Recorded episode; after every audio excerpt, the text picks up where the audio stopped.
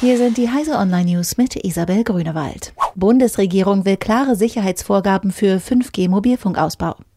Beim Ausbau des Schnellmobilfunknetzes will die Bundesregierung mit Blick auch auf den chinesischen Netzwerkausrüster Huawei die allgemeinen Sicherheitsanforderungen verstärken.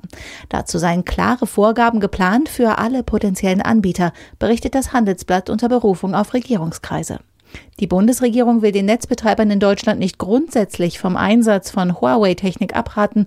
Stattdessen setzt sie auf eine Art Selbstverpflichtung. So sollen die Unternehmen freiwillig auf den Einsatz von Huawei-Technik im Kernnetz verzichten. Zeitungen in Thüringen bald nur noch digital? Die Funke Mediengruppe prüft im Rahmen einer weiteren Konzentration auf die digitale Verbreitung ihrer Tageszeitungen, ob in ländlichen Gebieten eine Umstellung ganz auf Digitalausgaben möglich ist. In diesem Bezug bestätigte ein Funke Pressesprecher gegenüber Heise Online ein Bericht von MDR Thüringen.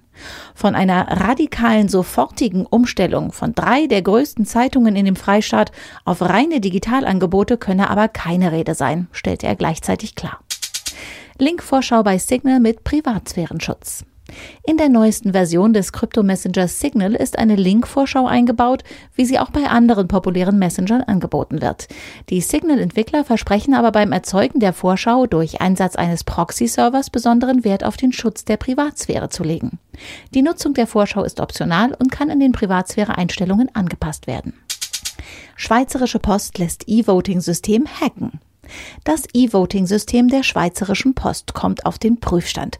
Vom 25. Februar bis zum 24. März 2019 wird es einem öffentlichen Intrusionstest ausgesetzt.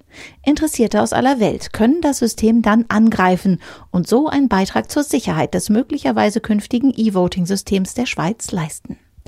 Diese und alle weiteren aktuellen Nachrichten finden Sie auf heise.de.